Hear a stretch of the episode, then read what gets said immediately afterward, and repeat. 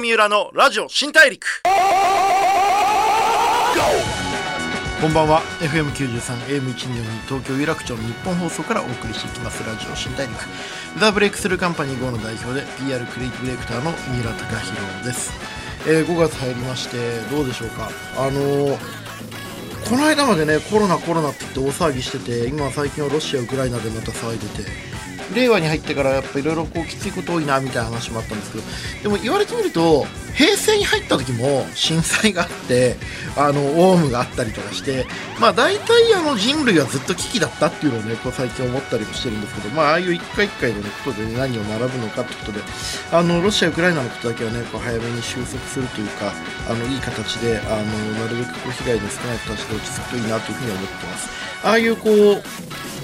どっちかが悪でどっちかが正義だっていうことは前提にありつつお互いの正義があるとこう割とみんなうかつにこうツイッターとかでこう自分のこう足りない見識を披露して地獄みたいなことになるんでねそこら辺だけ皆さんこうビジネスパーソン各気をつけていただきたいなと思ってる次第ですけれども。はい、えーそんな話もしつついろいろなジャンルで活躍している方にお会いしてライフスタイルでの学びや心得その方の見せるビジョンなどをお聞きしてリスナーのあなたと一緒にたくさんの発見を重ねていく番組ラジオ新大陸。さあ今回は ABEMA 格闘チャンネルエグゼクティブプロデューサーの、えードン北野さんをお迎えいたします。よろしくお願いします。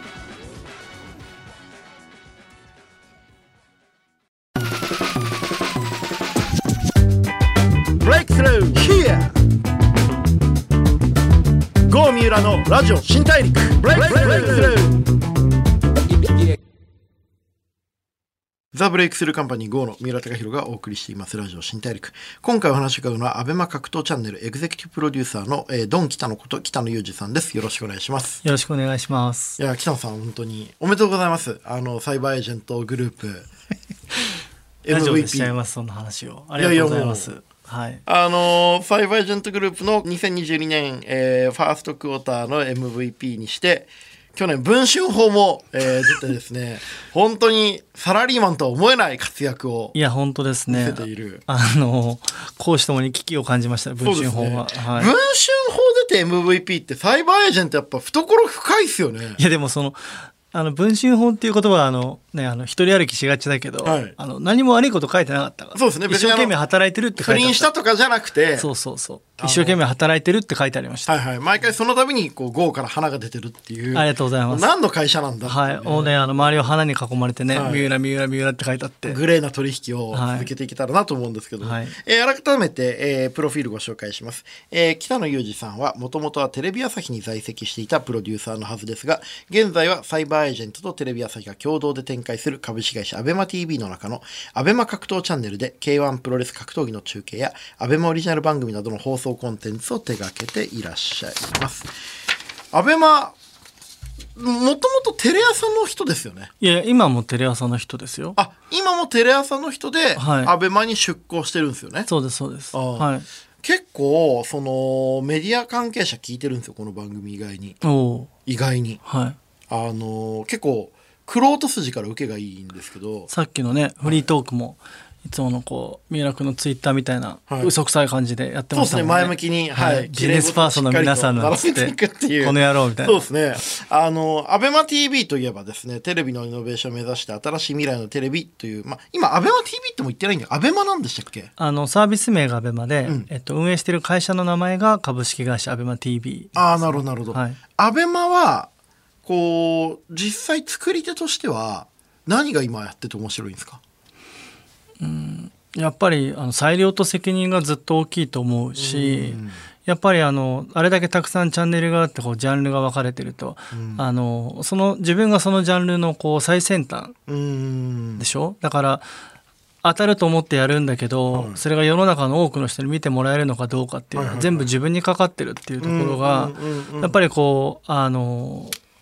なんていうのかな？あの責任もあるしうん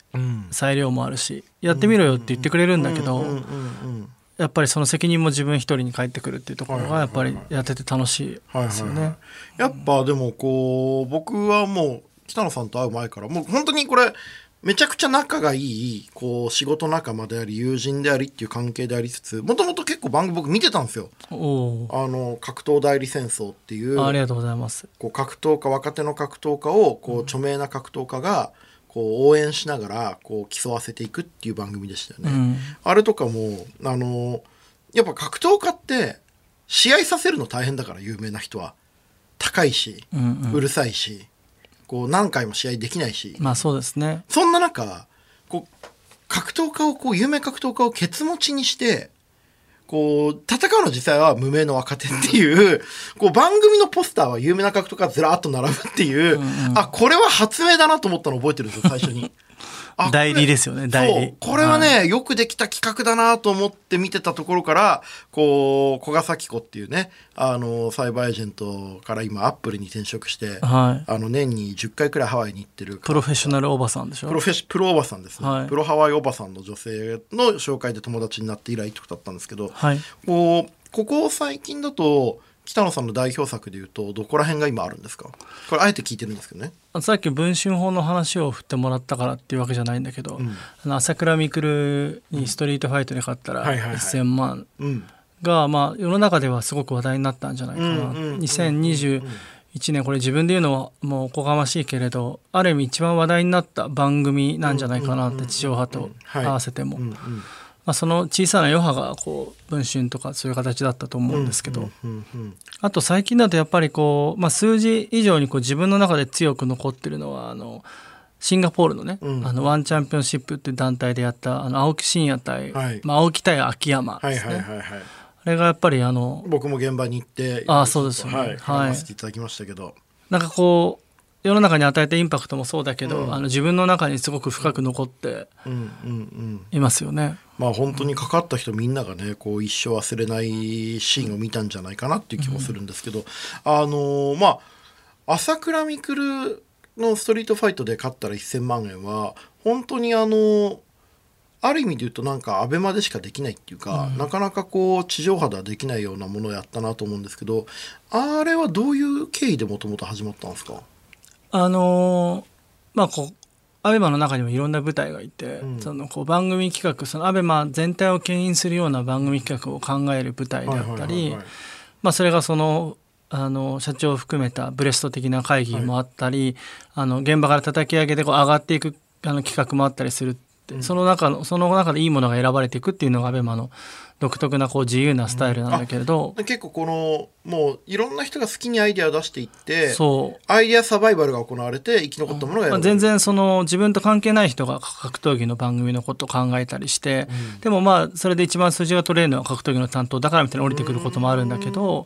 あの時はあの、まあ、1,000万円っていうのは、はい。あの亀田さんとか、はい。あの那須川天心君とかに出てもらった、あのアベマの看板の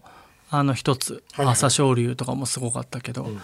であのそのアベマの看板タイトルで、まあ、次何やろうかっていうことを考えた人たちの中で、まあ、朝倉未来であるあるしたら1,000万円、うん。朝倉未来で1,000万円企画ってできないかなっていううん。なんかこうそういうこうざっくりしたアイディアがあったの、最初に。はい。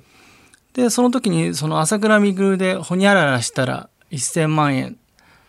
そのほにゃららで何が一番しびれるかなって思った時に、やっぱ彼がライジンに出てる時にうん「路上の伝説」っていうキャッチコピーだったでしょ？はい。であの朝倉未来と弟の朝倉海の2人の暗闇の中での路上の喧嘩の映像ってすごくたくさん出ててやっぱこう路上の喧嘩っていうのがすごくこうイメージがあったから、朝倉未来に、まあ、最初は朝倉未来にストリートファイトで勝ったら、っていうところがハマって、まあそれがこうじゃあ実際それやるとしたらどんな企画になるんだろうっていうのは簡単だけど、路上でやるのは危ないし、あのそういうところからこう番組が構築されていったっていうか、最初にタイトルが決まってはいはいはいはい。そこからそれをじゃあ実際に絵にしたらどんなものなんだろうプロデューサー、まあ、僕ですけど、頭の中にある企画はどんな企画なのって膨らんでいったのがあれだったんですよね。うん朝倉未来さんってもともとそのライジンに参戦される格闘家で、ライジンはまああのアベマとはまた別の陣営として存在してるじゃないですか。まあ、全然別の会社ですよね。はい、で朝倉さんは、まあ YouTuber と格闘家やってる中でもともとその交渉自体結構大変だったんじゃないですか？まああの僕たちはあの放送局というか、放送メディア配信メディアなんで、うん。こう彼らがどんなあの団体と契約のもとでこう、なんていうのかな。あの履行しなきゃいけない試合数とか、あのそのためにいただけるファイトマネーとか、そういうどういう契約形態にあるのかが全然わからないから、まあ、こうあの彼にそのそういう企画があるんだけどどう思うかそれがクリアできるかっていうのをまあそのもちろん団体側にもおそらくたくさん譲ってもらって。何回かねあの延期になったんですよ。延期になったことを公に発表怪しましたし。我とかもありましたよね試合で、はいはい、やっぱりあの体を張ってる職業だから、彼が怪我をしたらできないし。でその一方で、まあ、僕らが明確に知ることはないんだけどおそらく先に用意されてるだろう試合もあって、うんうんうん、当然その「ライジンはライジンでこう年間のストーリーの中に朝倉さんっていうスターをどう扱うかっていうのありますよね。うん。だからあのそこの合間っていうのを見つけるっていうか、まあ、実際はあの交渉という名のスケジュール調整なのかもしれないけど、うんうんうんそういうのにはすごく時間がかかりましたよね。だから何度もというかもともとやりたかった勝手にアベマの都合でやりたかった時期と実際に行われた時期は随分後ろ倒れてたし、ん。もうこれ以上延期したらチームが持つかなっていうぐらいやっぱり一流の人たちに、んあのアベマの看板にふさわしいスタッフにずっと彼らを拘束し続けるわけだから、その一方で相手の人たちというか、朝倉君とこうストリートファイトする人たちの募集とかも同時並行だったりするから、まあ、こう交渉というかスケジュール調整の番組ですよね。朝倉さんって僕こう何人か格闘家の方当然まあ北野さんと僕の共通のまあ仲間である仲間っていうかねそのまあアスリートとして青木真也選手とかまあいろんな格闘家いますよ。朝倉さんって僕、まあ、お目にかかったこと全然ないんですけどどういう方なんですか？まあそのあの番組においては、まあ、彼がどう思ってるかもう一度も話したことないし僕も親しく食事行くわけじゃないから分かんないんだけど、僕の中ではですけど、あの番組の本当のプロデューサーは僕じゃなくて朝倉未来なんじゃないかと思うぐらい、そういう視点がある方なんですね。そうプロデューサー視点がある、うん。まあその世間がそれをどう思っているか、うん。でどうやったら世の中にインパクトを与えられるか、そしてまあ自分自身も得を取れるのか、うんうん。それでいてこうその一緒にやってる人たちをある程度幸せにしなきゃいけないっていう、ん。ちょっとしたこう経営者視点も持ってるよううんななるほどとこで、なるほど。関わってる人みんながん。ちゃんと得を持って帰れるようにどうすればいいか自分だけじゃないって感じなんですね、でまあそれでいて最終的にあのなんていうのかなこう腕っぷしであの物事を解決する力が自分には備わってるっていう、いわゆる不良の自負みたいなものも強烈に持ち合わせてるっていう、すごく複雑なあの人だと思うし、あのそのいろんな側面をその場に応じて出すことができるものすごく賢い人間だと勝手に思ってますけどね。なるほど、はい。そういう意味ではやっぱこういわゆるこう今までの格闘家とちょっと違うかもしれないですね。うん、あの今言われて思ったけど格闘家だと思って接してないですね。ああなるほど。朝倉未来だと思ってうんうんあうん。のお話しさせてもらってましたね。今も時々あのブレイキングダウンとかでお仕事するんだはいけれど。はいはいい。1分間だけのね、はい。格闘技金網格闘技大会、僕はもう周りのいろんな人から出ろ出ろって言われてるキングダウンですけど。はい。ヘズマリとやります？階級一緒ですからね。最近結婚したしね。体型で選びましたけど今、はいはいはい。はい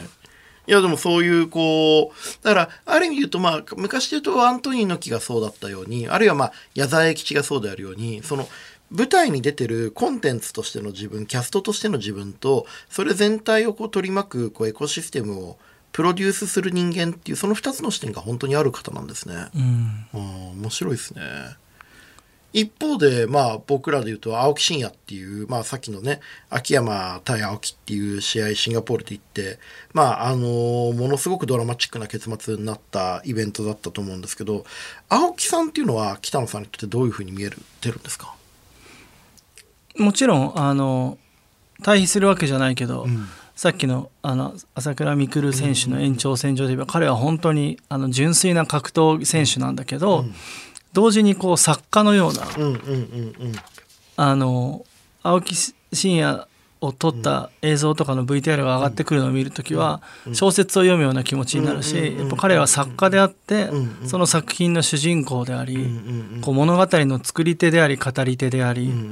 その自分の作る物語っていう中に深く住んでる人ですよね。うん。あ面白いですね。朝倉未来は格闘家である同時にプロデューサーで青木真也は格闘家であると同時に作家であるっていう見立てはめちゃくちゃ分かりやすくて面白いかもしれないですね、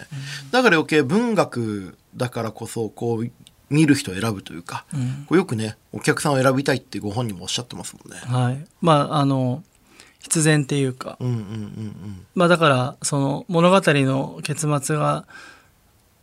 ほらあのシンガポールで負けた後ね、ん。あの自分はそういうその物語をハッピーエンドで終わらせることができないんだっていうことを那須川天心にも武にもなれないんだよっていうね。言ってたじゃないですか。はい。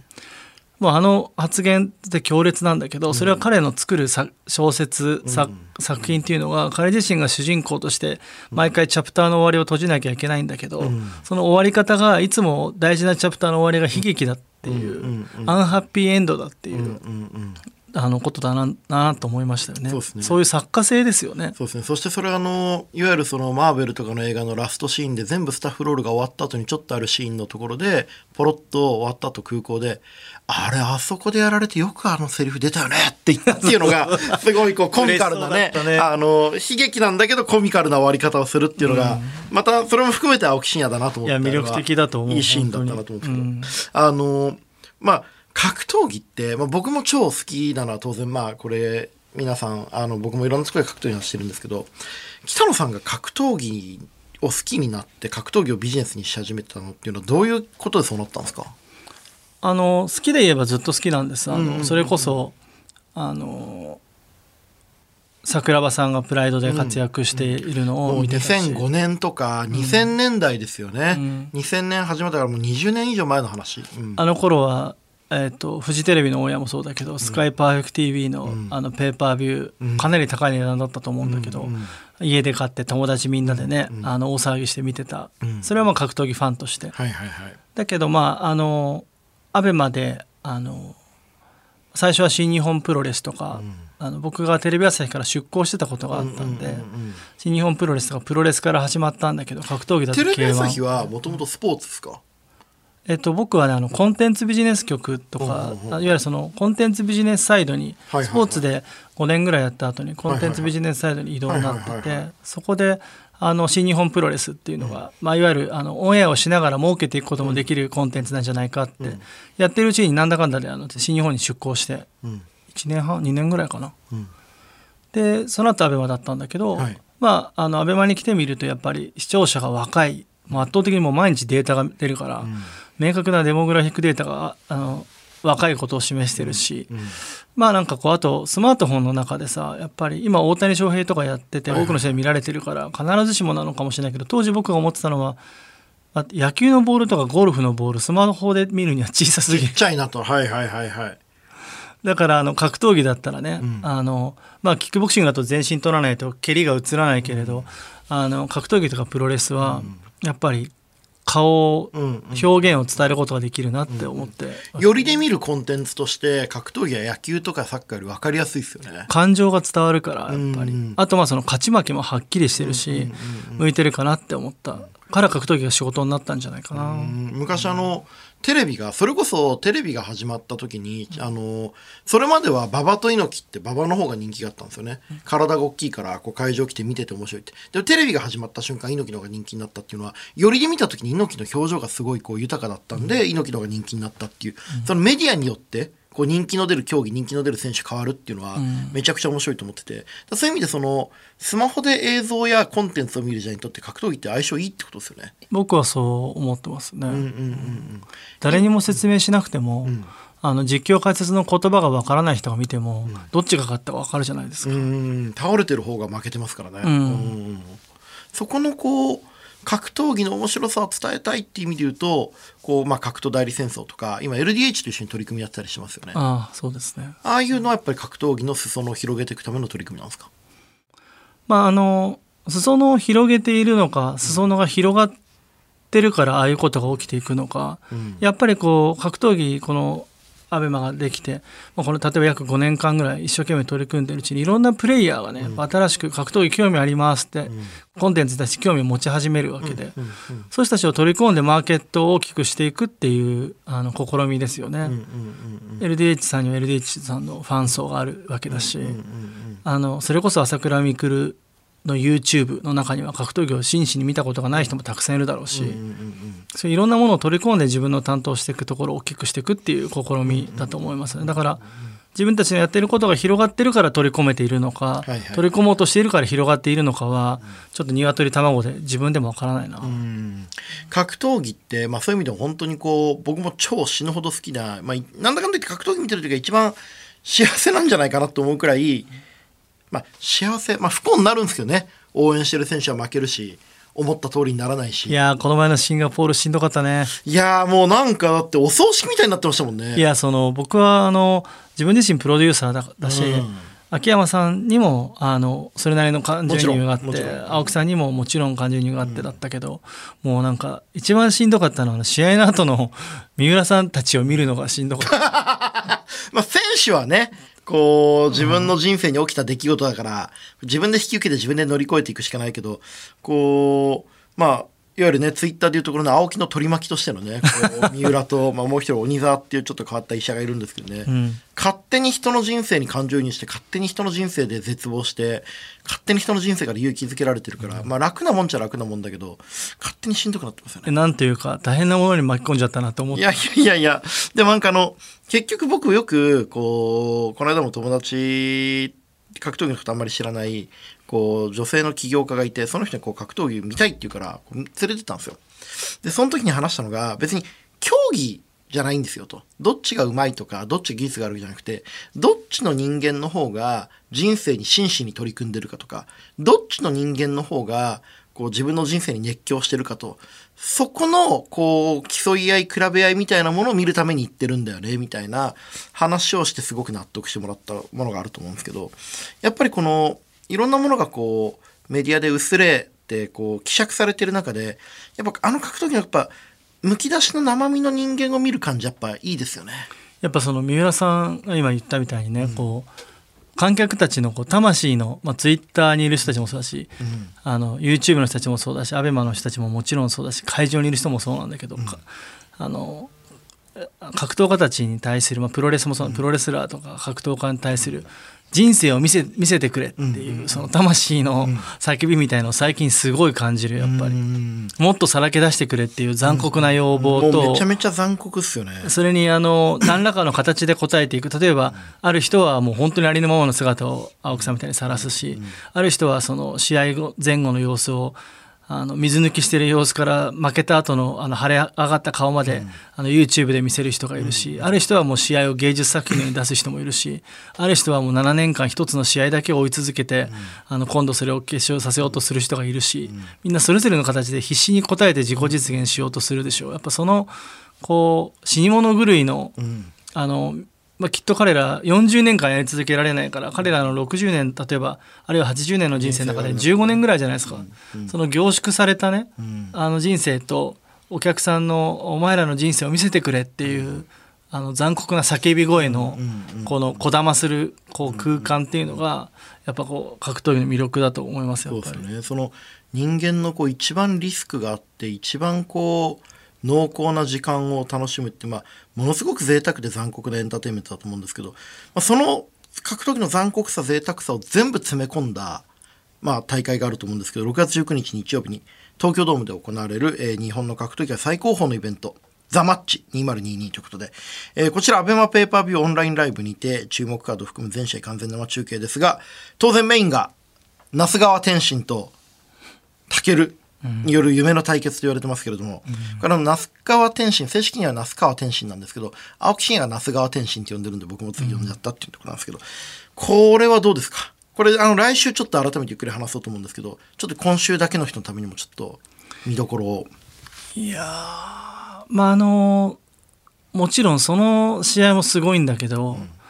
そこにおそらくまあこのオンエアの時におそらくきっともう次々発表されていくであろうまあ頃合い的にね、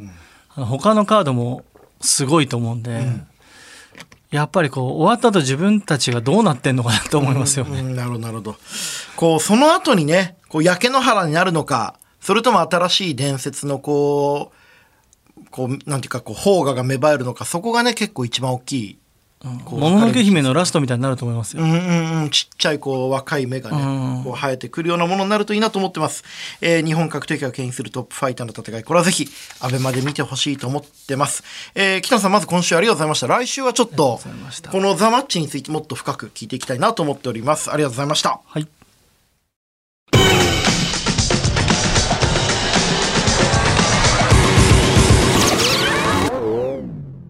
ゴー三浦のラジオ新大陸 FM93、AM1 東京有楽町の日本放送からお送りしてきましたラジオ新大陸。アベマ格闘チャンネルエグゼクティブプロデューサーの北野裕二さんをお迎えしてお話を伺ってきましたが、いかがだったでしょうか。あのー格闘技、これ見てない方もね、知らない方も興味がない方も怖いっていう方もいらっしゃると思うんですけど、番組の中でもね北野さんと話してましたけどやっぱり人間が一番好きなものって人間なんですよね。で映画にしても音楽にしてもまあ映画とか文学が特にあと漫画にしてもよくその評論家の言葉で人間が描けてるとか人間が描けてないとかあると思うんですけど描くも描かなくもないもう人間そのものを見るのが格闘技なんであのどんな人でもちゃんと見たら絶対ハマるきっかけがあると思ってるんですよ。で特にまあいろんな格闘技あるんですけどあのアベマ格闘チャンネルの格闘技って結構こうまあもちろんねむき出しの普通に格闘技もあるんですけどこう北野さん中心にいろんなこうクリエイターがいかにこう若い人普通の人それまで格闘技に興味なかった人が入り口になれるかなっていうことを考えながらやってる番組たくさんあるんでぜひちょっとねあのチャンネルを、えー、アベマで合わせて見てもらって格闘技ちょっと興味持ってもらえると嬉しいなと思っております、えーそれでは次回も一緒にたくさんの発見をしていきましょう。ラジオ新大陸お相手はザ・ブレイクスルーカンパニー GO の三浦貴弘でした。